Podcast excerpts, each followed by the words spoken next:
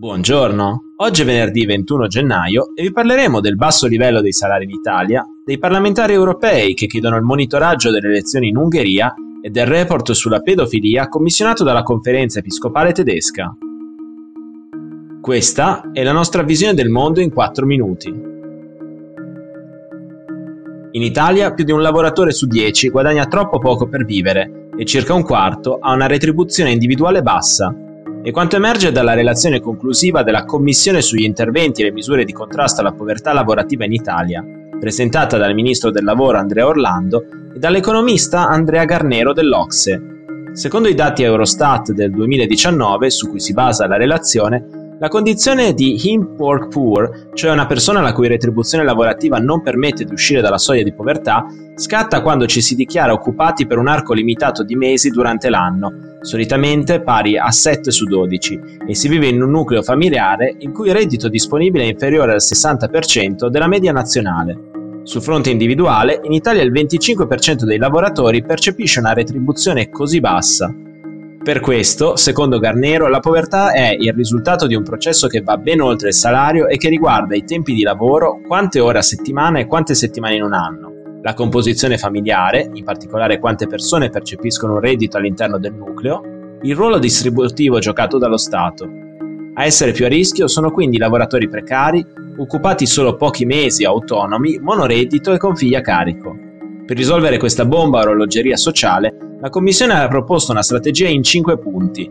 La garanzia di un salario minimo adeguato istituito per legge, il rafforzamento della vigilanza documentale, forme di sostegno al lavoro, incentivi alle imprese per pagare salari dignitosi e aumentare consapevolezza e informazione fra i lavoratori, revisione dell'indicatore UE di condizione di povertà, che oggi escluderebbe troppe persone.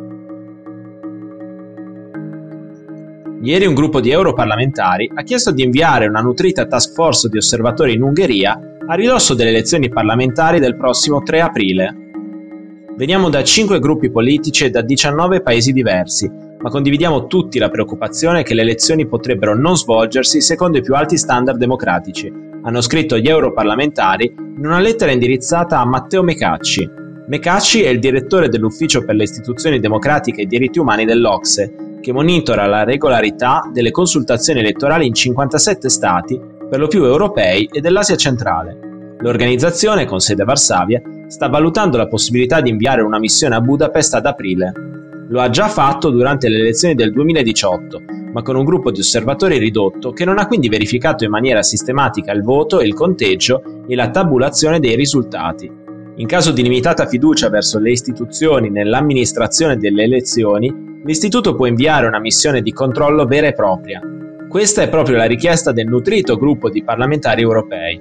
Il 3 aprile, infatti, il primo ministro Viktor Orban deve assicurarsi un altro mandato dopo 12 anni in carica. Il timore di molti è che si ripeta quanto accaduto durante le precedenti elezioni, quando gli osservatori Oxe hanno denunciato una retorica politica ostile e xenofoba con la televisione pubblica che ha chiaramente favorito la coalizione di governo. Rispetto al 2018, i parlamentari europei temono anche l'effetto delle nuove regole elettorali, che rendono più facile votare i seggi con un nome fittizio. È timore diffuso che queste regole saranno strumentalizzate dal partito al governo per aumentare la sua base di elettori in regioni particolarmente contese, hanno scritto nella lettera. Sono almeno 497 le persone vittime di abusi sessuali nell'arcidiocesi di Monaco e Frisinga dal 1945 al 2019, stando al rapporto commissionato dalla Chiesa tedesca. Secondo l'avvocato Martin Pusch, incaricato delle indagini dalla conferenza episcopale tedesca, la maggior parte sono ragazzi, il 60% dei quali tra gli 8 e i 14 anni di età. Tra preti, diaconi e referenti pastorali, gli accusati degli abusi sarebbero invece 295.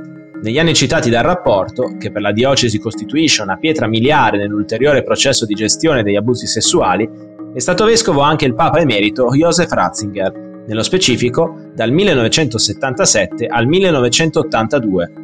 Nel rapporto Ratzinger è accusato di comportamenti erronei in quattro casi mentre era arcivescovo. Risalerebbe al 2016 un decreto extragiudiziale che lo accusa di non aver indagato e formato padre Peter Hullerman, a cui vengono imputati 23 casi di abusi sessuali su minori. In una dichiarazione scritta, Ratzinger avrebbe però negato di aver commesso errori. La diocesi tedesca commenterà ufficialmente il report il 27 gennaio, ma nel frattempo ha già attivato un nuovo centro di contatto e consulenza per le vittime con psicoterapeuti specializzati. Per oggi è tutto, dalla redazione di The Vision a lunedì.